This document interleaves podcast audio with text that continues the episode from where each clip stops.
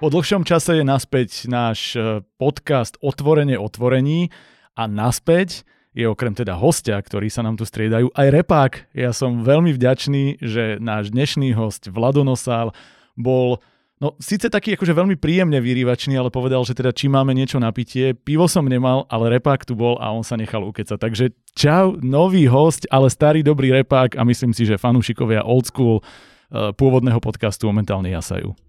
Ahoj. Na zdravíčko. Na zdravíčko. Uvidíme, ako to ovplyvní naše výkony, ale v každom prípade jedno je isté a to, že tradícia sa vracia a ja dúfam, že ďalší to od teba naberú a budeme...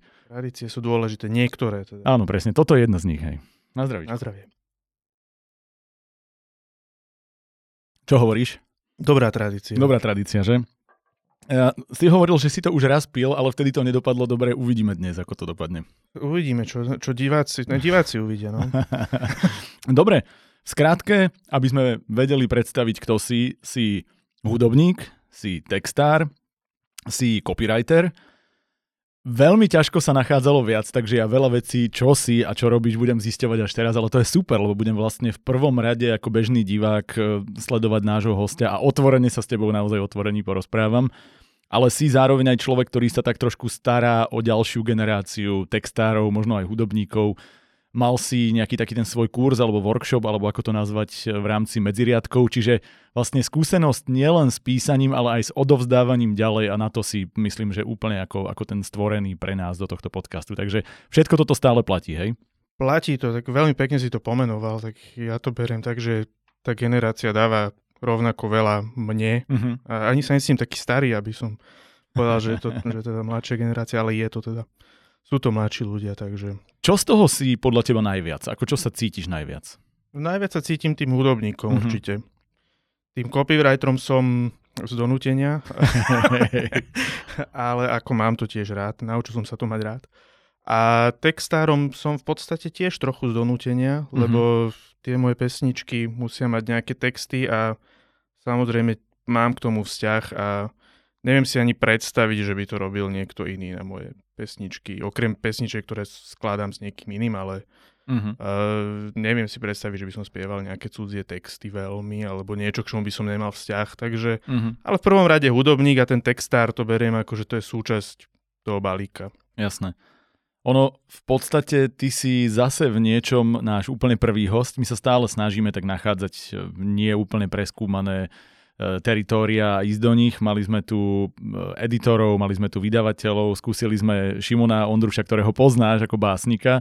Bola to super časť, úplne iná. Teraz ty si teda prvý textár, čiže tú poéziu, ktorú chceme časom rozoberať, tak teraz zoberieme aj z tejto strany a ja sa musím priznať, že mne to je veľmi blízke práve preto, že aj keď sa niekedy bavíme, či už v rámci literárneho klubu alebo s ľuďmi, s ktorými sa stretávam a rozprávame sa o písaní, tak oni majú tendenciu písať básne, ktoré sú pre mňa hrozne neuchopiteľné, preto, lebo nemajú tú rytmiku. Eh, a, a ja som si uvedomil, že ja vlastne básne beriem, alebo som schopný príjmať, keď sú to piesne. Že vlastne ja som sa naučil tú poéziu, tú liriku primárne vnímať vďaka hudbe, lebo teda ja nie som hudobník, ale vždy som k nej mal blízko, na pár nástrojov brnknúť, buchnúť, viem. Máme také nejaké rodinné tradície, kde si zahráme, kde si a zistil som, že ja vlastne neviem tú poéziu spracovať, pokiaľ nemá pre mňa možnosť vyjadrenia hudbou, alebo aspoň takej tej rytmiky, ktorá proste do hudby sedí. Čiže ako to máš ty s poéziou? Funguje ti aj samostatne? Ale funguje. Hej. Uh, práve, že v poslednej dobe sa o to stále viac a viac zaujímam. Mm-hmm. Nie som teda žiaden expert, ale uh, mám rád teda aj zo slovenskej Ivana Štrbku, ktorý samoz, ktorému samozrejme som získal vzťah cez hudbu tiež, takže a, okay. práve som sa hneď pristihol pri tom, že tu klamem.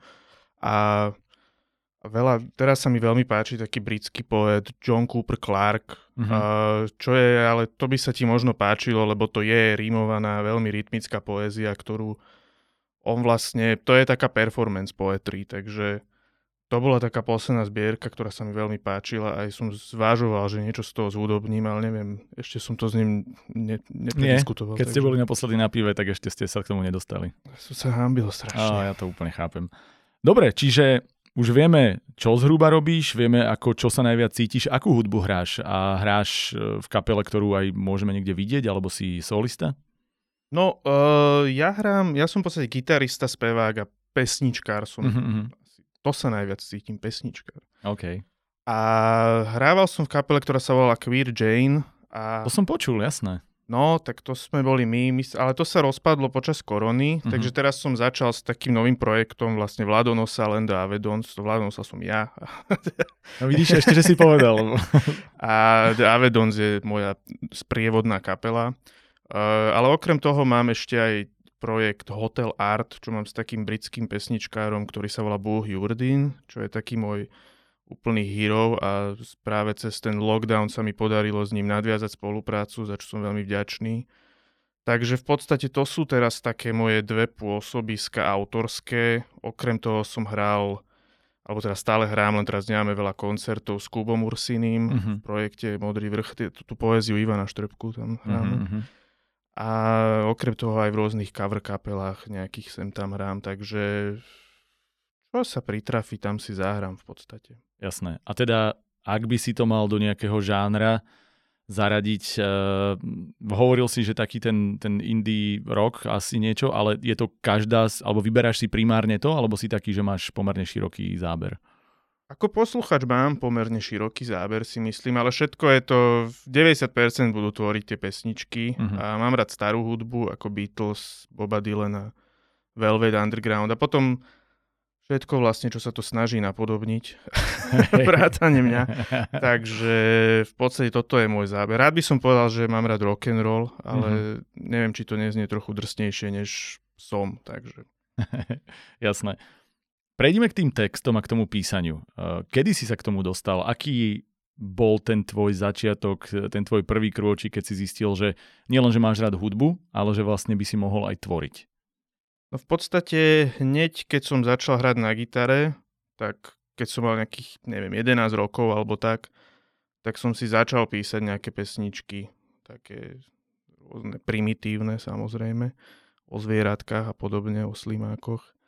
A v podstate odtedy to bola tá cesta, no od tých slimákov až do teraz. Takže začal si tvoriť a aký je ten, ten postup, že máš hudbu, máš e, text, čo je prvé, čo inšpiruje e, to druhé, alebo prichádza to naraz. Ja som počul o rôznych typoch e, skladateľov, ktorí, je to možno podobné ako pri písaní ľudí v beletrii, že sú tie dva typy, že sú architekti a archeológovia, že jedni si vystavajú a druhí si vykopávajú a väčšinou nerozumejú si tie dve skupiny. Je to tak aj v hudbe a máš to tak aj ty? Uh, ja si myslím, že tých prístupov je naozaj veľa a práve, že nie som úplne vyhrotený ani jedným smerom, že asi tá základná otázka bude, že či prvá hudba, prvý mm-hmm. text. A väčšinou to vzniká naraz u mňa mm-hmm. tiež. A často je to tak, že mám napríklad názov pesničky alebo tú tému a potom sa s tým nejako hrám, ale myslím melodicky hlavne hľadám tú melódiu, lebo prvorada je tá melódia, si myslím vždy pri tom pesničkárstve, ktoré mám ja rád, tak ja neviem, môj, môjmi vzormi sú tí Beatles a si myslím, že rané texty Beatles tiež neboli zase asi na papieri úplne nevyzerali skvostne, ale fungovali perfektne v rámci tej pesničky. A samozrejme oni to potom posunuli niekam ďalej neskôr, ale, ale stále si myslím, že tá prvorada musí byť tá melódia. Pritom myslím si, že dobrá pesnička so zlým textom môže fungovať, mm. ale akože zlá melódia aj s výborným textom v podstate je podľa mňa odsudená mm-hmm. na zabudnutie. Hej, ono je to asi tak ako, že keď ideš čokoľvek písať tým najkrajším literárnym spôsobom, tak ak ten príbeh ti nič nedáva, tak, uh, tak to nemá zmysel aj v tej, v tej našej beletristickej tvorbe. Presne tak. Hej. Dobre, čiže už vieme, že e, to vzniká naraz, vieme, že to je o názve, dávaš do toho veľa svojich osobných pocitov, alebo je to tak, že cítiš niečo, čo ti ten názov vnúkne, alebo akým spôsobom e, sa vyjadruješ, lebo predpokladám, že tak ako my, e, keď tvoríme, tak si v princípe vylievame svoje strasti a trápenia na papier, asi to tak máš aj ty. Áno, určite sa najľahšie teda píše o tých osobných veciach, ale zase často si sám dávam také výzvy, že skúšam napísať niečo, čo sa ma úplne netýka. A je to veľmi dobré cvičenie, podľa mňa aj preto, pretože som celý život mám taký problém s tým trochu, alebo že sa hambím za to, čo mm. tam to osobné dávam. A v podstate týmto cvičením, že skúsim písať niečo úplne inom, sa presviečam, že predsa nie som ja a potom si myslím, že ani tie osobné nie som ja. Mm-hmm. A mhm. ľahšie sa mi to potom s tým pracuje, keď to počúva moja mama napríklad. Jasné. Čo podľa teba robí dobrý text? No, tak to je zaujímavá otázka. To, to neviem. Čo pre teba, alebo keď počuješ iný text, kedy je pre teba ten text dobrý? No ja si myslím, že keď proste niečo evokuje, hej, že práve to, že osloví človeka na tej osobnej báze, to si, keď sa bavíme o tých pesničkách, tak myslím, že najsilnejšie sú tie pesničky, ktoré človeka nejako emocionálne dokážu chytiť. Myslím si, že nie je náhoda, že skoro všetky pesničky sú o láske mm. alebo o rozchode a lebo nakoniec ľudí nič iné ani nezaujíma asi. um, a slimáci. Teda. A slimáci musia byť, to je jasné. Keď sa zamýšľam nad tým, že vlastne ako výrazne ovplyvňujú texty tvorbu Mm, povedal by som, že všeobecne umeleckú. Napríklad ja to mám tak, že mne sa do tých dokonca aj beletrických diel dostávajú texty piesní a vlastne neviem si pomôcť. Ja mám niekoľko poviedok, ktoré či som chcel, či som nechcel, tak v konečnom dôsledku boli o hudbe a tie texty som tam nejakým spôsobom dostával. Ale zároveň to funguje podľa mňa aj na väčšej škále, že napríklad Bob Dylan získal Nobelovku za literatúru, čo je tiež ukážka toho, že to nie je len tak nejaká tvorba, že to je proste e, niečo, čo môžeme považovať za plnohodnotné umenie, nie len v tej teda textárskej, alebo teda ten doplnok tej melódie, ako sme hovorili, že tá je, tá je hlavná. Čiže keď sa na to pozeráš z pohľadu literatúry ako takej, tie texty podľa teba ako fungujú v rámci toho, toho celkového žánru, alebo že akú, akú rolu hrajú v rámci literatúry e, toto textárske umenie? No je to zaujímavé napríklad s tým Bobom Dylanom, že získal tú Nobelovú cenu, lebo ja si stále myslím, že tie jeho texty akokoľvek sú výborné, že nefungujú na tom papieri tak dobre, ako, mm-hmm. ako než by nefungovali vôbec, ale...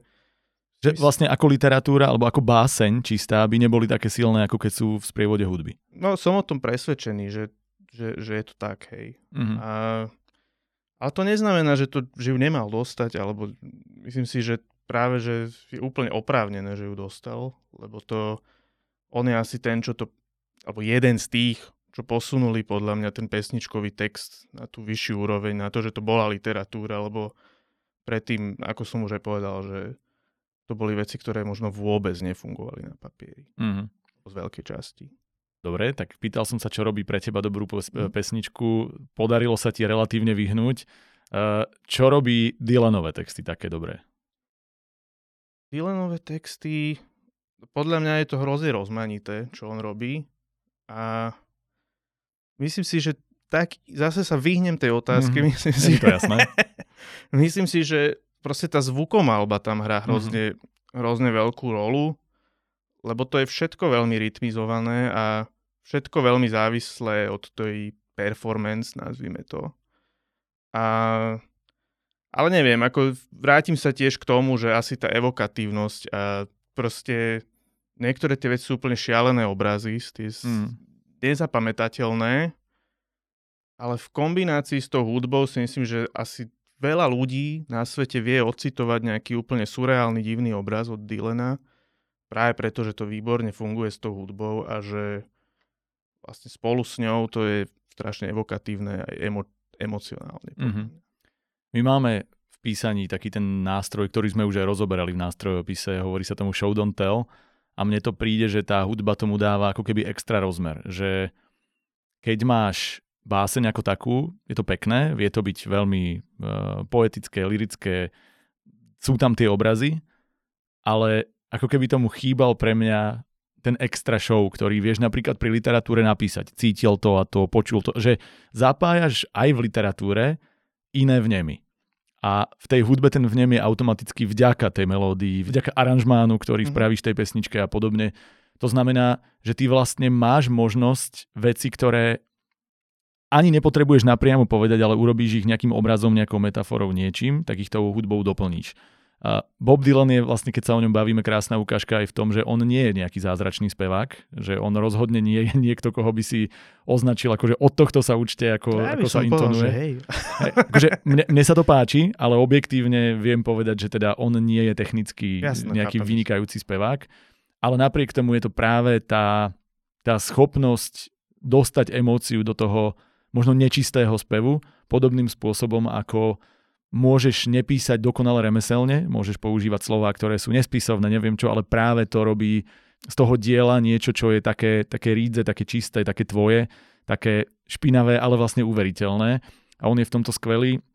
A práve tam sa do toho dostáva tá hudba zase ako, ako nejaký ten, ten extra jazyk, ktorý v tom, e, do toho vstupuje.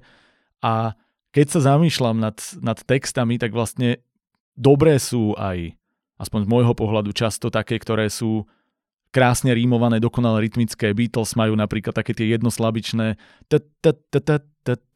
vieš, a ide to úplne krásne sa to a keď sa to snažíš prerobiť do slovenčiny, tak to je nemožné, lebo nemáme tie slova, ktorým by sa to, by, by sa to dalo takto zaspievať. Ale potom sú texty, ktoré sú že vlastne nerimované často, sú ako Bob Dylan, že také, také naťahované, rozvláčne ale v konečnom dôsledku to je vždy doplnené o tú hudbu. To znamená, keď ty píšeš, akým smerom ideš, alebo čo ti je bližšie. Máš rád také tie neukotvené, kde si môžeš ako keby váľať cez ten jazyk úplne čokoľvek a do tej hudby sa to dá, alebo si ten rytmický Beatlesácky typ?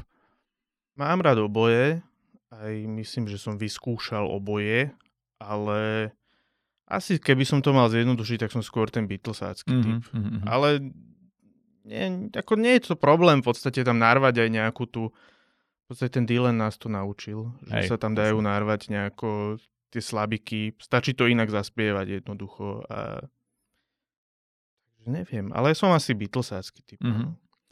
Mám rád rovné melódie pravidelné. Jasné. Ako sa cítiš, keď počuješ niektoré moderné, eh, hlavne dajme tomu, že slovenské tvorby rádiové, neviem ako veľmi počúvaš rádio, ja málo, ale dostávam sa k niektorým bohužiaľ že to niekde zahrajú. Viem, že napríklad, keď kedysi sa pýtali, ja neviem, nejakého Milana Lasicu alebo takýchto, takýchto ľudí, ktorí sú z tej staršej generácie a písavali texty alebo písavali ja by som to asi nenazval, že bol iba textár, lebo on bol multižánrový e, skladateľ, alebo teda e, autor.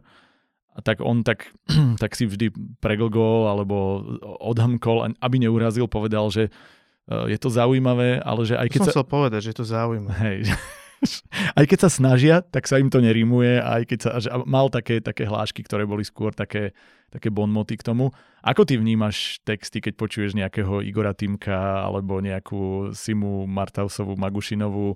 Uh, je to také, že super, alebo uh, to radšej rýchlo vypínaš? A radšej to aj nezapínam. Hej, to... nereže ti uši, alebo teda v tomto prípade dušu, to, že toto je vec, ktorá je ako keby dnes úspešná populárna tvorba?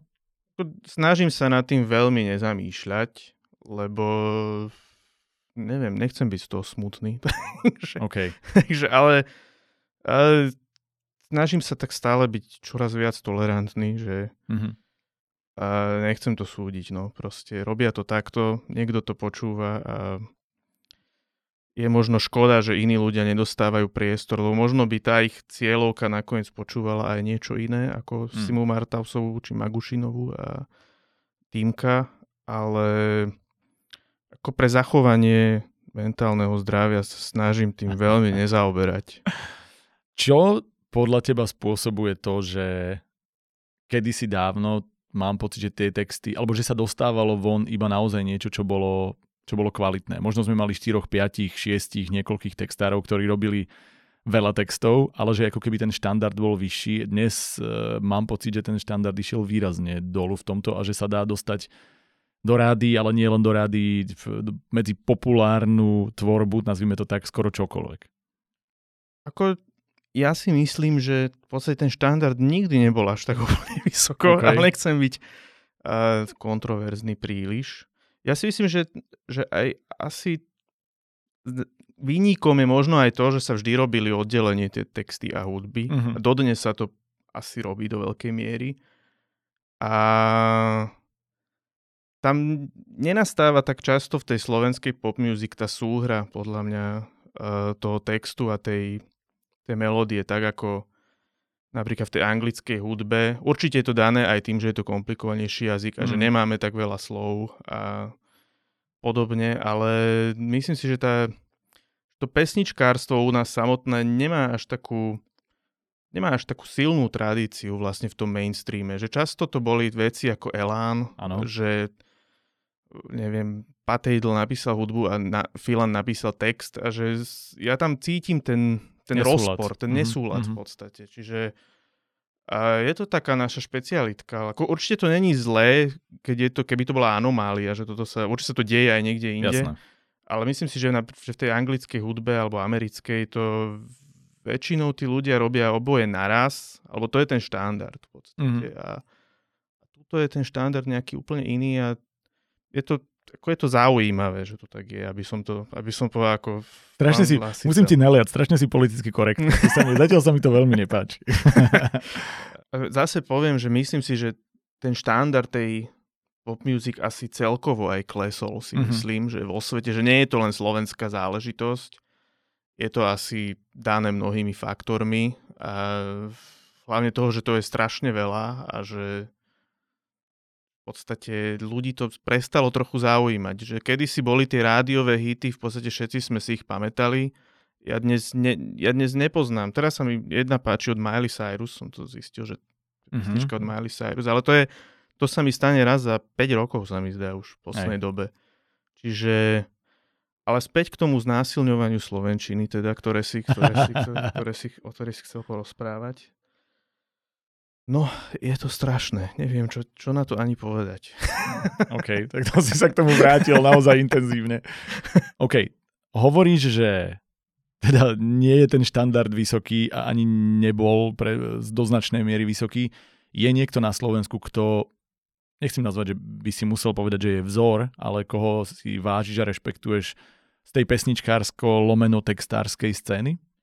A akože z mainstreamu ja si myslím, že Hexu sa podarilo v mm-hmm. 90 rokoch veľmi dobre to spojenie. A tam to bolo tiež, že Ďuďo písal hudbu a Fefe písal texty, ale minimálne to boli členovia kapely, že nebol ano. to v podstate nemuzikant, ktorý to, ktorý to písal. A ja napríklad mám slabosť aj pre niektoré pesničky Petra Nadia, uh-huh. ktorý je ten príklad práve, je to, je to socpop tiež, ale je to práve ten človek, ktorý si písal tie texty sám. Uh-huh takisto... A zaujímavé, že on po uh, páde režimu zanikol, dá sa, akože nezanikol, ale teda pre mňa zanikla počúvateľnosť jeho hudby. Hej, no, to sa, to sa stalo asi viacerým. Hej, tu Blatanka bola podobný Blatanka. prípad. Napríklad Žbírkovi sa to nestalo ano. a ten by bol asi ďalší môj, ďalší môj taký adept na to, že komu sa to podarilo. A tiež tam platí, že mne sa páčia texty, ktoré si robil on sám. Mm-hmm. Nie som, nie som veľký fanúšik Kamila Peteraja celkovo. A ni, nič proti ľuďom, ktorí ho majú radi. A zase som politicky korektný. Nič proti ľuďom, ktorí ho majú radi, ale ste chuj. no. a tam sa mi to páčilo, ten Žbírka už uh, album Nemoderný chalán, tam má vlastne texty všetky on. A je to prvý album, kde si sám robil texty a je to podľa mňa obrovský posun od tých neviem akých prírodných a rôznych iných metafor, ktoré tam mal predtým a, a proste spievalo v klube, alebo ja neviem. Mm. Mne sa to páči, tá civilnosť toho vlastne. To je asi to, čo sa mi nepáčilo na tých protežovaných básnikoch, že to nebolo moc civilné. Vlastne. Mm. Sranda, lebo práve na Žbírku som myslel, keď som sa pýtal túto otázku, lebo tiež to nie je môj hudobne najbližší žáner, ale ja som si ho vždy vážil, lebo mám pocit, že tak ako človek zostal rovnaký, tak aj tým prístupom k hudbe, možno je to fakt tým, že zase je tam nejaký ten vzor tých Beatles, po ktorom on išiel a že cítiš, že zostal vždy srdcom hudobník a že to robil úprimne a že si nenechal e, kvôli nejakému komerčnému úspechu napísať čosi, alebo že, že nezmenil žáner, nezmenil štýl, čo sa viacerým stáva som rád, že, že teda aj u nás niekto taký bol, bohužiaľ teda už nie je, ale keď teda hovoríš, na Slovensku až tak nie, máš pocit, že napríklad v Čechách to je iné? Uh, čo konkrétne myslíš, že Myslím iné? teraz, že napríklad ten štandard hudby, alebo tá pop music, alebo e, možno práve to, to pesničkárstvo, keď sme to takto nazvali, či to tam má väčšiu tradíciu. Lebo minimálne mám pocit, že ja neviem, pozeráme sa na uh, Lucie, staré činasky, keď teraz to beriem tak, lebo to nové už potom ma, ma, mi to prišlo, že sa to zase snaží byť niečo, ale že vlastne už aj ako keby tie generácie a tie roky, keď u nás to zmizlo, takže tam to pokračovalo a ťahalo sa to ďalej do niečoho, čo je poetické, zaujímavé, počúvateľné veľmi často a, a že minimálne teda o nich sa hovorí, že ten štandard majú vyššie, preto ma zaujíma, či to tak vnímaš ty z toho textárskeho alebo pesničkárskeho hľadiska. A myslím si, že tá pesničkárska tradícia tam bola asi silnejšia, aj kvôli tým ľuďom ako Kryl, Plíhal, Nohavica, aj keď teda Nohavica je problematický. Áno, ale Dnes... Plíhala som mal takisto na mysli, lebo toho som ja miloval od detstva. Áno, ten je skvelý. Ten je úplne... Uh, výborná kapela je Buty, podľa mm-hmm. mňa. To je, to je taký môj vzor tuto v týchto končinách. To je Česko považujem za našich bratov teda. Hej. Ale buty zase sú jedni z tých, čo napríklad, že absolútne ignorujú rímy. Áno. Im to je úplne jedno. Im je to úplne jedno. No. A zo pár pesničiek sa, sa rímuje asi dve. Mm-hmm. Tak Takže tam sa myslím, že podarilo niečo úplne unikátne tých buty, lebo je to úplne čudná hudba, mm. ako aj komplikovaná miestami, aj teda harmonický, melodický a texty sú teda v podstate próza. Áno. Súhlasím. A, a teda napriek tomu sa mi podarilo niečo, čo je proste chytlavé a chytré a oslovuje to veľa ľudí. Majú hity, ktoré sú neuveriteľné. Hej. Čiže títo dali podľa mňa na 5 z 5. OK. Dajme si pauzu a prešli by sme možno po nejakých, nechcem to nazvať typoch, ale možno skôr ukážky toho, ako ty sám tvoríš. Toto bola taká uh, sonda do hudobného sveta. Začneme repákom a prejdeme na partnerov. Ďalší repák za nami, prvá zhruba polhodinka za nami, myslím si, že politická korektnosť pomaličky pôjde, to je dobré, ale hovorí sa, že teda obzvlášť v hudobnom svete, že tam ten alkohol e, zvyšuje kreativitu. Uvidíme, či to je aj v tvojom prípade. Nie. Nie, dobre. No, zistíme v praxi. v každom prípade máme tu uh, náš štandard uh, v rámci týchto uh, hostovských podcastov Otvorenie otvorení a to, že cez reklamnú pauzu sa nielen pije, ale aj píše. A tak skús napísať niečo, keďže máme našu pravidelnú mesačnú úlohu pre začínajúcich autorov. Ty nie si začínajúci, ale dáme ti úlohu, daj to na tému, aj ty môžeš písať. Mhm. Skús nám napísať nejaký text. Okay. A ja skúsim zatiaľ veľmi v rýchlosti prebehnúť teda partnerov a aj možno všeobecne, čo môžete, pokiaľ nesledujete náš podcast, od neho trošku očakávať. Spomínal som tu múzu, tak si ju dobehníme. Múza je jedna z našich troch, nazvime to pod relácií alebo sekcií podcastu. E, to, čo sledujete tu je otvorenie otvorení, to znamená, vždy tu máme nejakého hostia, s ktorým sa o tom jeho otvorení otvorene porozprávame. Získate inšpiráciu. Potom tu máme nástrojopis, ktorý s Martinom Hatalom robíme, aby sme rozobrali konkrétny nástroj tvorby a ten vám vysvetlili čo najviac. To znamená, získate nejaké praktické rady, ktoré môžete potom použiť, no aby ste ich v praxi naozaj použili, tak tu máme tú mesačnú úlohu pre začínajúcich autorov. Každý mesiac nová výzva, píše sa celý mesiac, potom sa to spracúva vždy nová porota, e, vyhodnotenie a kde prichádza do hry ten partner. Je to Martinus, ktorý podporuje nielen produkciu nášho podcastu, za čo sme veľmi vďační, ale hlavne dáva aj vám, autorom, šancu za tú svoju tvorbu, za tú svoju snahu niečo vyhrať. Čiže víťaz múzy vždy dostáva 50 eurovú poukážku na nákup v e-shope Martinusu Cena poroty dostáva 25 eurovú, plus vám dávame knihy, ktoré väčšinou porodcovia sami donesú, alebo ide z našich zásob, ktoré tu máme od našich e, ďalších kamarátov, či už z vydavateľstiev alebo autorov, ktorí sem prichádzajú, za čo sme takisto veľmi vďační. Čiže toto je základ. Ja iba spomeniem, že plánujeme takú drobnú kulehu a to, že by sme skúsili medzi tieto ceny pridať aj cenu pre najpopulárnejšiu poviedku verejnosti, čiže by ste mohli všetky vidieť, čítať, hlasovať a takýmto spôsobom by sme mohli dať aj vám šancu rozhodovať, nielen teda tej odbornej porote. V každom prípade bola by to ďalšia cena a teda ďalšia šanca pre vás vyhrať, tak verím, že toto oceníte. A ja už by som iba povedal, že nás nájdete na sociálnych sieťach, teda Facebooku, Instagrame, dokonca LinkedIne, aj ty môžeš písať, sledujte, dávame tam zaujímavé informácie, nejaké tipy Uh, vidíte tam trošku zákulisie nášho podcastu a keď budete mať akékoľvek otázky, tak môžete sa ozvať buď tam, alebo pokojne napíšte na info zavinač promovy.sk. Dobre, máš? Mám. Teraz sa tvárime, že sme vôbec žiadny strich nemali, ale zázračne sa nám tu objavila gitara, ale wow. oh, kto by to bol povedal. Ale musím povedať teda, že toto bol naozaj že nápad veľmi v rýchlosti, lebo ja ju tu mám a hovorím, že nechceš, keď už si to mal dopísané gitaru a ty, že však daj. A musím povedať, že to trvalo tak dve minúty od dopísania, ktoré inak už bolo hotové vlastne, keď som ja skončil reklamný break a už máme aj melódiu a už máme aj pieseň. Takže prvýkrát soundtrack aj ty môžeš písať naživo naša vlastná pieseň. Takže toto je skladba Aj ty môžeš písať.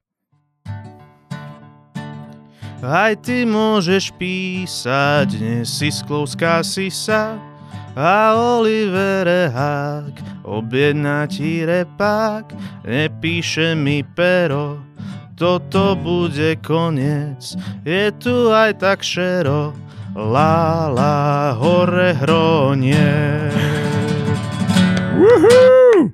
Mali sme tu Šimona, ktorý nám zložil, teda mne zložil konkrétne báseň, ale ty si k tomu pridal ešte aj hudbu, akože teraz už nikto nemôže povedať, že toto, akože vieš, že to išlo mimo štýl. Vôbec nemá, môže vám to byť úplne jedno, ja mám pesničku pre náš podcast, sorry, akože. Ďakujem za túto možnosť. Ja ďakujem toto, za... Toto už netopnem. no, naozaj som nečakal, že niekedy bude súčasťou podcastu Sklovská Sisa, ale e, tu sa ukazuje, že umenie je jednoduché. Zavolajú. Rozmýšľam, čo by tu robila. Ale však skúsime to. No repák by si minimálne asi, Repák asi by dal. si možno Super, ďakujeme veľmi pekne. Myslím si, že máme normálne, že oficiálne znovu znelku, ktorú asi budem používať. A asi by to bolo, asi by to bolo lepšie, ako tá súčasná. Dobre, poďme na tú druhú, nazvime to, že praktickú časť, ale my už sme trošku upustili od tohto formátu. Skôr to bude taká, že naozaj tvoja tvorivá píšuca časť, lebo ten úvod bol skôr tak spoznať e, teba a tvoje uvažovanie. Viem, že sme zašli viac do hudby asi ako do tvorby ako také, ale teraz to vykompenzujeme.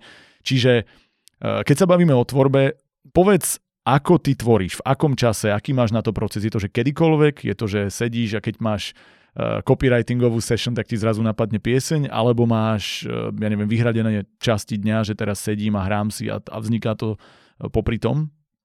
No snažím sa vždy, keď mám tú voľnú chvíľu, že nepracujem alebo niečomu sa nevenujem, uh-huh.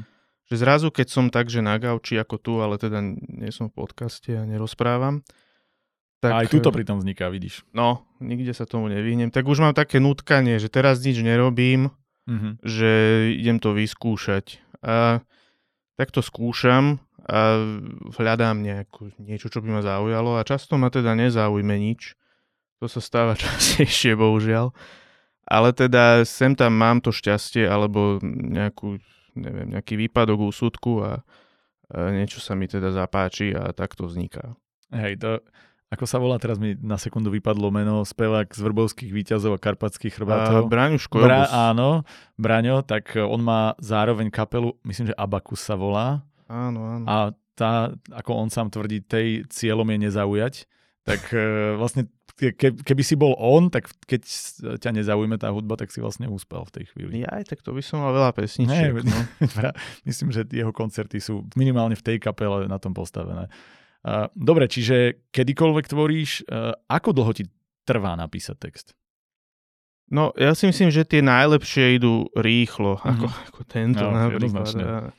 A, ale teda boli pesničky, s ktorými som sa lopotil aj mesiace v mhm. podstate. Mm-hmm a tiež som na ne hrdý z nejakého iného pohľadu. A mne hlavne musí tam akože niečo sadnúť, že tam nič neruší v tej pesničke. Mm-hmm. A ako teraz myslím kompozične. A, čiže niekedy tam neviem nalepiť v podstate tú ďalšiu časť, lebo mi to príde neprirodzené. A s týmto, to nie je ani textárska záležitosť, ale s týmto najviac bojujem pretože chcem vlastne tie pestičky, aby zneli prirodzene. To je asi to moje kritérium aj na melódiu, aj na text. Mm-hmm. Ako to máš e, s kolaboráciami? Alebo keď si hovoril, že v nejakých kapelách vznikajú tie pesničky, že je to aspoň v rámci kapely, jeden urobí to, druhý urobí to. Vyhovuje ti to takto, alebo potrebuješ byť že vyslovene autor toho? No v podstate donedávna som potreboval byť ja ten autor, akože jediný vlastne. Mm-hmm. Ale ako som spomínal v tom úvode, tak teraz mám taký projekt, voláme sa Hotel Art, čo skoro nám vyjde single. ktorý okay. tu propagujem takto. Jasné. A to je vlastne s tým britským pesničkárom, ktorý sa volá Bull Hewardin, čo bol taký môj vzor a teda uh, som sa s ním skamarátil a, a spravili sme album. A to bolo tak, že počas korony sme sa stretávali každý týždeň normálne na Facebook kole, cez Messenger alebo čo to bolo. A tam v podstate to mi zase, to bola úplne že iná skúsenosť s niekým to robiť. A tam, keď, keď cítim, že ten partner mi niečo dáva, akože, tak tam mi to vyhovuje, no. A je to veľmi zaujímavé, lebo tam bola tá pravidelnosť práve, že my sme naozaj si sadli a za dve hodiny sme tú pesničku proste spravili. Mm. Že uh, šlo to zrazu ľahko, že sme sa doplňali v, aj teda textársky, aj melodicky. A, takže toto je taká spolupráca, ktorú považujem za veľmi akože obohacujúcu pre mňa. A ináč mimo toho som v podstate taký samotár. Dosť. Hej. A čo teda priniesol do tej tvojej tvorby? Ak by si tak mohol povedať, že podarilo sa ti od neho niečo naučiť? Alebo akým spôsobom ste si to delili, spolupracovali? Vieš čo, veľa mi to dalo v rámci toho anglického textovania mm. napríklad, lebo on je teda dlhé roky sklada pesničky pre takých ľudí ako Natalie Imbruglia, alebo mm-hmm. neviem proste, aj pre Mel C napríklad niečo zložil. Natalie Imbruglia som počúval veľkú časť svojej mladosti dokonca. No, tak to si počúval Bua Jurdina v podstate. Randa, OK.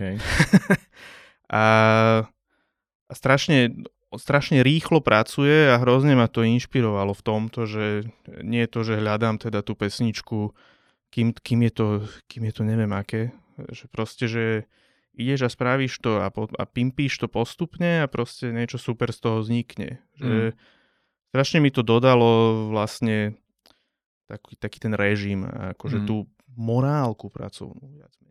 Sranda, že čímkoľvek sa vyzerá, že vzdialujeme od toho písania, ktoré my tu väčšinou riešime, tak tým viac sa nakoniec dokážeme vrátiť k tomu výraz ako režim, morálka, práve možno aj nejaké kolaborácie alebo učenie sa od toho, práve tá rýchlosť, práve to, že nemusí to byť dokonalé, ale malo by to byť, že ideš po pointe v konečnom dôsledku, ne, nezačínaš sa cykliť na niečom, čo ťa ako keby zastavuje v tej kreatívnej vlne. To sú všetko podobné princípy. Práve preto to prepojenie sa podľa mňa krásne ukazuje a že teda ten dôvod, prečo tie texty sú súčasťou tohto podcastu keď e, teda tvoríš ty, je nám jasné, že, že už máš ten systém zabehnutý, ale aké to je, keď e, pracuješ s inými. Ty si tvoril s deckami v rámci mm-hmm. medziriadkov, neviem teda, či ešte stále to tak nejako, nejako prebieha. Uh, budem tam aj tento rok, mm-hmm. čiže to bude tretí v poradí, je to každý rok, takže... Skús povedať v prvom rade, že čo to medziriadky sú pre ľudí, ktorí mm-hmm. nevedia a teda, že vlastne kde tam do toho ty vstupuješ? Jasne, no medziriadky sú taký literárny workshop, ktorý trvá týždeň, má už pomerne dlhú tradíciu. Mm. A sú tam vždy vybrané decka na základe nejakých svojich literárnych teda počinov, ktoré posielajú. A je to pre deti, neviem, presne teraz popletiem ten vek, ale je to od základných škôl až po vysoké v podstate. Ale takže do, do dospelosti, myslím. No, do nejakých možno, 26. No. Alebo Aha, až tak, tak okay. to je. Čiže Takto a v podstate tie posledné, on tam asi nejaký workshop pesničkársky bol aj predtým, alebo textársky teda. A teraz to vediem ja, teda tretí rok. A je to v podstate, je to o písaní hudobného textu s tým dôrazom na to, čo som tu hovoril, na tú melódiu hlavne. A ja chcem aj, aby to bola trochu sranda, lebo si myslím, že tam majú aj pomerne náročný, náročný program, mm. takže uh, som celkom rád, keď sa to tak odľahčí, že tie v podstate tam pretextúvame nejaké anglické pesničky. Takto, do Slovenčiny. Do Slovenčiny. Á, OK, s tým máme skúsenosti v našej rodine, hej. Hej, to je asi najjednoduchšie. Uh... A teda skús povedať, ako prebieha ten proces, keď dostaneš partiu deciek a ako v nich možno tú kreativitu alebo práve tie textárske schopnosti nejako pestuješ alebo objavuješ, alebo teda posilňuješ, dostávaš na novú úroveň. No, začína to takou prednáškou, podobnou ako si tu my vedieme. Ukážem im nejaké aj proste ukážky, čo sa mne páči aj zo mhm. slovenskej, mm. zo svetovej tvorby. A potom v podstate na konci, vždy to trvá dva dní, takže na konci prvého dňa dám to zadanie, dám na výber z niekoľkých pesničiek, ktoré vyberiem tak, aby sa dali pretextovať, čo není veľmi ľahké, mm. keďže nechcem, aby sa opakovali, neviem, čo tam dám tento rok. A oni na tom pracujú v podstate vo voľnom čase a na druhý deň sa stretneme a už to donesú a potom to proste editujeme spoločne, aby, to, aby sa to dalo zaspievať a na konci medzi riadkov je vlastne nejaký volá sa to open mic, či nejaké predstavenie, kde si to zahráme a, a väčšinou, ako hovoríš, to je v podstate len posilňovanie tých vloh, ktoré oni už majú, v podstate vybrané tie decka, čiže oni majú strašne veľa toho v sebe, takže to stačí iba ťuknúť a mm. oni veľmi vtipné veci z nich vyliezť. Napríklad minule sme mali Creep od Radiohead a jeden, jeden týpek to pretextoval ako ja som hríb, takže to bol taký celkom, že pamätný Hej. text. Aká je teda podľa teba kvalita tej nastupujúcej generácie, alebo teda tej mladej generácie. Hovorili sme o kvalite súčasných textov, ktoré sú také, aké sú. Máš pocit, že by to mohlo byť lepšie? Že napríklad sú tu ľudia, ktorí by to mohli robiť naozaj dobre? Ja si myslím, že áno. A že aj tu boli podľa mňa aj v tej našej generácii, alebo tej staršej, len teda nedostávali ten priestor podľa mňa. A tu by som bol skeptický, že či ho v tom slovenskom mainstreame ako hmm. vôbec dostanú takíto ľudia, lebo podľa mňa sú a priori ten slovenský mainstream proti, akýkoľ, proti akékoľvek individualite alebo okay. komukoľvek. Ale teda podľa mňa sú iné kanály a iné cesty, ktorou, ktorými sa treba uberať. A myslím si, že ja som hrozne optimistický vždy, keď uh, odchádzam z tých medziriadkov, pretože si myslím, že sú to strašne šikovné deti, že podstate keby to oni mali pod palcom, tak nás čaká krásna budúcnosť. Mm-hmm. Ale nebudú to mať pod palcom. Minimálne nie populárnu, ale tú hudbu si nájsť vieme. Tak snažme sa nájsť na tom niečo pozitívne.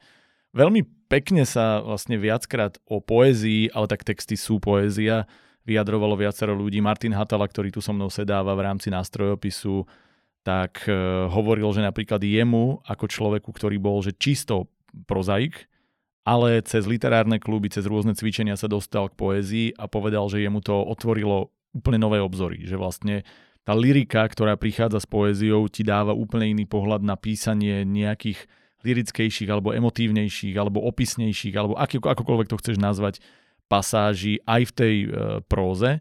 Čo si myslíš, že je ako keby také nejaké pravidlo alebo možno tá poetická, textárska, eh, nejaká špecifická vec, ktorá by mohla pomôcť ľudí v písaní ako takom. Že čo podľa teba je to, čo by mohlo nejak nakopnúť kreativitu, aby si, sa, aby, aby si začal uvažovať nad vecami inak. Ak by si mal dať niekomu, kto teraz sedí doma a začína a uvažuje nad tým, že ja si to, čo si píšem, ale ako to zlepšiť a ako možno použiť tieto tvoje prvky, alebo, alebo vieš to, čo aj s tými deckami robíš, to, čo vidíš, že z nich lezie na to, aby bol všeobecne kreatívnejší alebo lepší autor ako taký. No ja myslím, že ako si spomínal, uh, že to, vlastne to prepojenie prózy, poézie, hudby a všetkého, tak je hlavné mať tú otvorenú hlavu. Neviem, mňa napríklad, teraz poviem, to je úplne pre iné prepojenie zase, mňa veľmi inšpirujú napríklad filmy mm-hmm. v mhm. textoch, aj v, pod, v podstate, že veľa vecí, že ja keď vidím film, tak si zapisujem niekedy veci, ktoré sa tam, ktoré sa tam povedia, alebo niečo také a zapisujem si vlastne konkrétne hlášky a z toho potom skladám texty. Ono sa to potom ako vyvinie v niečo úplne iné, ale toto je taká pomôcka pre mňa hrozne. Asi to funguje rovnako, ako keď si v krčme budeš zapisovať, čo niekto povedal, mm. hej.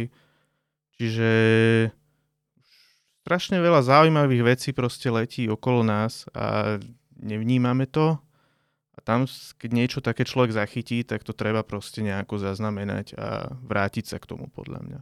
Mm-hmm. Pekná ukážka toho, ako sa práve takéto veci robia v praxi aj v niečom úspešnom. Neviem, či to pozerávaš, alebo teda aký máš k tomu vzťah, ale ja som fanúšik Foo Fighters. Mm-hmm. A Dave Grohl vždy hľadá spôsob, ako robiť niečo nové, iné. A spravil celý album Sonic Highways. E, neviem, či ho máš Viem, merku. že existuje. Tak to, to ti dávam iba ako, ako tip, pozri si ho a vlastne aj, aj vám, keď chcete. Je to album, ktorý on sa rozhodol urobiť ako keby tribute americkej hudbe a išiel z mesta do mesta a také tie najznámejšie, alebo ako to nás najhudobnejšie mesta Ameriky, urobil dokumentárny filmík, ako keby diel dokumentárneho seriálu, že tam stretol ľudí, ktorí boli úplne mimo jeho žáner, alebo v rámci žánru, alebo čokoľvek, čo ovplyvňovalo tú miestnú hudobnú kultúru. Urobil s nimi rozhovory postrihal normálne, zrežiroval, postrihal, e, ukončil celý, celú epizódu o tom, ako vlastne sa vyvíjala história hudby v meste a iba zo slov, ktoré mu oni povedali, poskladal texty a poskladal album, ktorý, keď som ho počul bez kontextu, mi prišiel, že no OK, keď som ho počul, videl ten seriál, videl ten diel a potom som videl, ako on zložil pesničku a zaspieval ju tam, som z toho bol unesený. A dodnes sú niektoré z tých pesničiek moje najobľúbenejšie alebo jedny z najobľúbenejších pesničiek za veľmi dlhú dobu, lebo to má zmysel. Že vlastne presne čo si ty povedal, že nájdeš hlášky, nájdeš veci, ktoré ti už vytvárajú tie texty v hlave, pospájaš ich a dáš vlastne tribute niečomu, čo je poskladané z toho, čo bolo o tom povedané niekým iným. Ty si, len, ty si bol ten storyteller, ktorý našiel a využil slova, ktoré lietali vo vzduchu a poskladal si ich do niečoho existujúceho. Áno, vždy podľa mňa je dobré nejaký ten kontext si dať aj sám sebe. Napríklad, mm-hmm. že ty si mi dal zadanie, aj ty môžeš písať tak keby si mi ho nedal, tak eh, ako, dobre, nebol to žiaden skvost, ale proste... Bolo to super. ale eh, mal som sa od čo odpichnúť a teda niečo z toho vzniklo. A keď človek nemá ten nejaký ten rámec, v ktorom nejaké to obmedzenie, v podstate to je asi ten problém. Musíš si určiť nejaké obmedzenie. To by bola taká ráda moja, mm-hmm. že funguje to podľa mňa na rôznych frontoch, ako aj technických, že ja neviem, keď budeš nahrávať iba na kazeťach, tak sa niečo naučíš, hej. hej. To som sa naučil a tak to funguje podľa mňa aj v tej literatúre, aj v tom textárstve. Aj s tým búhom sme v podstate, my sme mali taký koncept, že my sa voláme hotel art, čo sú tie hotelové obrazy nejaké a od toho sme sa v podstate odpichli, že také rôzne maličkosti v nejakom každodennom živote, aj také zľahka trapné veci, alebo na, na pohľad zbytočné, ako obrazy v hoteli. Mm-hmm v podstate to je inšpiratívne. No. Je to hlavne vieš, o čo máš písať a nie, niekam ťa to posunie. No. Skúšal si niekedy písať aj niečo iné ako texty, napríklad e, literatúru ako takú, poviedky, čokoľvek, romány, jednoducho niečo, dajme tomu epickejšie? Áno, v podstate ako dieťa som písal poviedky alebo komiksy mm-hmm, som mm-hmm. písal. A minulý rok som napísal jednu poviedku, čo teraz som sa prezradil, som to nikomu nepovedal. Okay. Takže ak si to pozrie moja priateľka, tak ju po mne podľa mňa bude chcieť. A teda existuje poviedka. Možno, ako mňa to celkom baví, mám aj taký sen, že raz by som akože sa dal trochu na písanie. Uh, v podstate asi o hudbe by som rád písal. Ty na správnom mieste, tak teraz by sme to mali nejako podľa mňa spáchať celé. A o čom bola tá povietka? O mojom detstve. Uh-huh. O mhm. mojom detstve. Ja som sa narodil v Košiciach uh-huh. a mhm. žil som tam do 11 rokov a potom som sa presťahoval do Kvetoslavova. Kultúrny šok. a tak som si len spomenul na ten posledný rok v tých Košiciach a som v podstate o detstve napísal takú poviedku. Uh-huh. Aký je rozdiel, teda keďže už vieme, keď si sa priznal, že máš skúsenosť s obidvomi, uh, teda aj s čistou lirikou, aj s epikou, Aký je rozdiel v písaní jedného a druhého? Alebo ako ti možno pomáha jedno pri druhom? No, to je zaujímavé, lebo tá poviedka bola strašne, strašne to boli krátke vety a to podľa mňa bolo, že som proste stále tú svoju songwriterskú minulosť. Súčasnosť. Súčasnosť, ale v tom momente to bola pre mňa minulosť. Lebo, Hej. lebo som sa venoval iba poviedke. Uh, no, čiže podľa mňa to bola taká pesničková poviedka, v podstate veľmi krátke, možno aj rytmické, to už neviem, to už si vymýšľam, ale, ale boli krátke. Hovoríš absolútne skvelé a vlastne ja, ja som akože dosť cieľene mieril týmto smerom aj preto, lebo ja zase, už som to tu hovoril miliónkrát, ale tak ty si to pravdepodobne nevidel, mám zase minulosť, e, alebo tiež trošku súčasnosť, ale hlavne minulosť aj, aj televíznu, kde som vlastne musel Eh, veľa vecí pracovať s hlasom, načítavať tie veci, ktoré napíšeš ako nejaké reportáže a podobne, alebo komentátor a tak ďalej a tým pádom potrebuješ vedieť v rýchlosti, pracovať s textom, ktorý sa ti buď tvorí v hlave, alebo ho naozaj napíšeš, ale aby si ho dal von. A tým pádom tá rytmika je vlastne veľmi podobná ako v tom, podľa mňa v tej hudbe, že keďže musíš dýchať, musíš vlastne vedieť správne pracovať s hlasom, musíš si dávať priestor, aby tá, ako to nazvať, tá nielen intonácia, ale tá dikcia bola nejaká, aby si vedel ten hlas správne použiť. Tak ja napríklad som, okrem toho, že som teda absolútny úchyl, lebo som vycibrený do toho, že to musí, že každé slovo musí mať zmysel, inak ide von, tak, lebo to musí byť 21 sekúnd a podobne, tak som e, rovnako na tom aj, že aby sa mi to ľahko hovorilo, aby som mal priestor, aby sa menila, aby to plávalo, krátka, dlhá a podobne. Takže vlastne ono to v konečnom dôsledku sa vracia k tomu, že ty vieš využiť teda to, čo podľa mňa je správne aj v tej e, próze, vďaka tomu, že si si to natrénoval v tej poézii, alebo teda v tej obzvlášť rytmickej poézii, teda v textoch.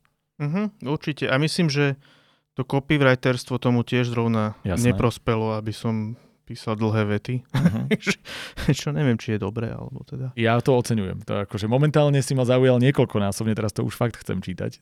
už, máš, už máš smolu. Ty máš smolu, lebo ti to nenám Sakra. Čiže pomohlo ti aj to písanie poviedky k tomu, aby si potenciálne napísal lepší text, že máš pocit, že to je obojstranne prepojené? Myslím, že áno. Že v podstate niekedy, keď som začínal, som písal asi lepšie prozaické mm-hmm. nejaké akože... Útvary. Útvary, veľmi dobré slovo. A, a potom v podstate z toho som sa naučil napísať tie pesničkové texty a potom zase som to ovplyvnilo tú prózu, ktorú teda predstavuje jedna poviedka v tomto momente ale... To je, to je tvoja prozaická tvorba. No, je to, no. Na Wikipédii sa tam objaví. Tak. A ako do toho vstupuje teda to copywriterstvo? Vieme, že krátkými vetami, ale máš pocit, že ti to dáva aj niečo iné? Že je to, ja neviem, že musíš ísť viac po pointe, alebo že sa snažíš nachádzať ako to nazvať, niečo, čo je viac catchy, alebo vieš, čo je, čo je ako, neznášam ten výraz, ale viac sexy, ako sa to zvykne hovoriť v, tom, v tomto svete? No, uh, copywriterstvo mi dáva hlavne peniaze, ak si začal tu. tu to je mi jasné, áno. a hej, myslím si, že to všetko proste vlastne končí pri tom, že ja už budem asi iba, neviem, jednoslovné útvary nakoniec robiť. Ale neviem, ktoré slovo to bude zatiaľ. Ako veľmi keď sa teda bavíme o porovnaní prózy, keď už sa priznali, ja už sa toho musím držať teraz, prepáč, ale máme tu, že prózu, máme tu textárstvo, máme tu copywriting, čokoľvek dohromady. Ako veľmi vstupujú napríklad príbehy do, do textov, lebo ten storytelling je niečo, čo to zvyčajne spája, ale bohužiaľ poznám texty, kde ten storytelling je že minus jedna, ani nie že nulový. Uh, aký dôraz dávaš napríklad pritom na, na storytelling? No, čoraz väčší, povedal by som. A tiež ma v tom ovplyvnil ten Búku, ktorému sa stále vraciam, tak asi, asi ma veľmi ovplyvnil. A, lebo on má veľmi príbehoidné, príbehovité pesničky a hovorí, že vlastne to je základ toho, že on, že keď má ten príbeh, tak vie veľmi ľahko napísať pesničku, ale on má tú schopnosť, že on vie fakt, že vo vete nejakej, ktorú človek povie, nájsť ten príbeh. Mm-hmm. Príklad, my máme takú moju veľmi obľúbenú našu pesničku, že Pittsburgh, a to vzniklo tak, že ja som povedal, že som nikdy nebol v Pittsburghu. A on povedal, že to je výborný proste prvý verš I've never been to Pittsburgh. Zrazu z toho bol podľa mňa asi naša najlepšia pesnička. Ten storytelling sa tam nejako zrazu mm-hmm. objavil, odpichol sa z tej jednej vety. Čiže aby som sa vrátil k tej otázke, čoraz väčší dôraz no, teda dávam na tie príbehy. Ja myslím, že e, príbehy majú svoje miesto aj v pop music Mm-hmm. Napriek tomu, čo si myslí Sima Martausová. Aj k nej sme sa vrátili, to sa mi páči. Dobre, takže predstavme si, že ideme z tohto nášho rozhovoru a možno aj z tvojich skúseností, ktoré máš s písaním ako takým, vycucnúť niečo pre tých začínajúcich autorov, ktorí nás počúvajú a hľadajú možno buď budúcnosť v textárstve, alebo to, ako by mohla nejaká poézia, prípadne prepojenie poézia a hudby prispieť k ich písaniu ako takému. Ako by si im dal radu, že čo robiť, e, ako to robiť správne, čo je tá cesta, ktorá ich môže poslať na svetlú, žiarivú budúcnosť. Už som povedal, že buď sám sebou. Á, OK.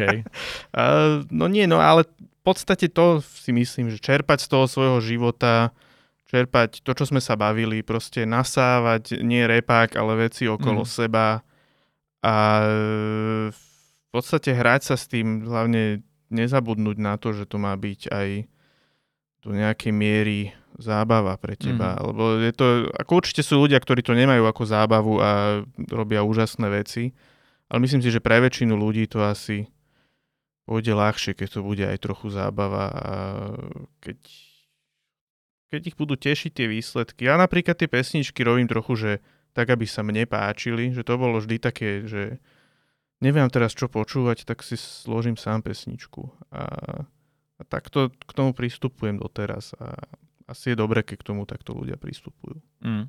A ako je na tom kritika u teba? Keď hovoríš, že skladáš niečo, čo chceš, aby bolo, lebo nemáš čo počúvať. To znamená, na konci si fanúšik svojich vlastných pesničiek, alebo to máš ako väčšina z nás, čo tvoríme, že máš pocit, že si napísal niečo príšerné a možno až s odstupom času, alebo na základe nejakého vonkajšieho feedbacku si vieš e, priznať, že to vlastne možno je aj dobré. Zapeklitá otázka, mm. ale musím povedať, že mne sa páčia moje veci. To je super. takže, takže asi som skôr fanúšik, ale som kritický v tom, že v podstate zahadzujem už hneď v zárodku nápady, ktoré mi prídu uh-huh. nezaujímavé. Možno to robíme trochu z takej lenivosti, že ne, nebudem sa tu teraz týmto zaoberať, keď je tam riziko, že sa to nepoužije aj tak nakoniec. Ale teda som skôr fanúšik. Ale myslím si, že kritika samozrejme má svoje miesto a myslím, že tu chýba dobrá umelecká. Nie úplne, že tu chýba, aby som zase niekoho neurazil, budem politicky korektný, ale že by sa tu zišlo možno viac umeleckej kritiky. Mm-hmm.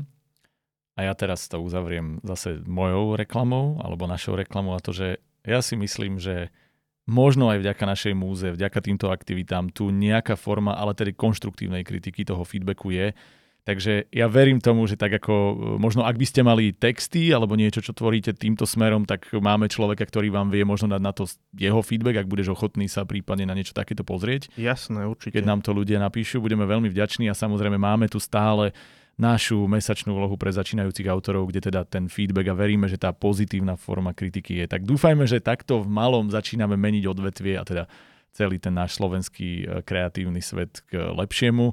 Ďakujem ti, že si prišiel. Ja ďakujem. Ďakujem, že si teda si dal nielen repáky, ale že si nám zložil aj náš soundtrack a verím, že si ovplyvnil mnoho ľudí a že aj keď to bolo písanie iného typu, tak si ukázal, že aj ty môžeš písať dokonca aj texty.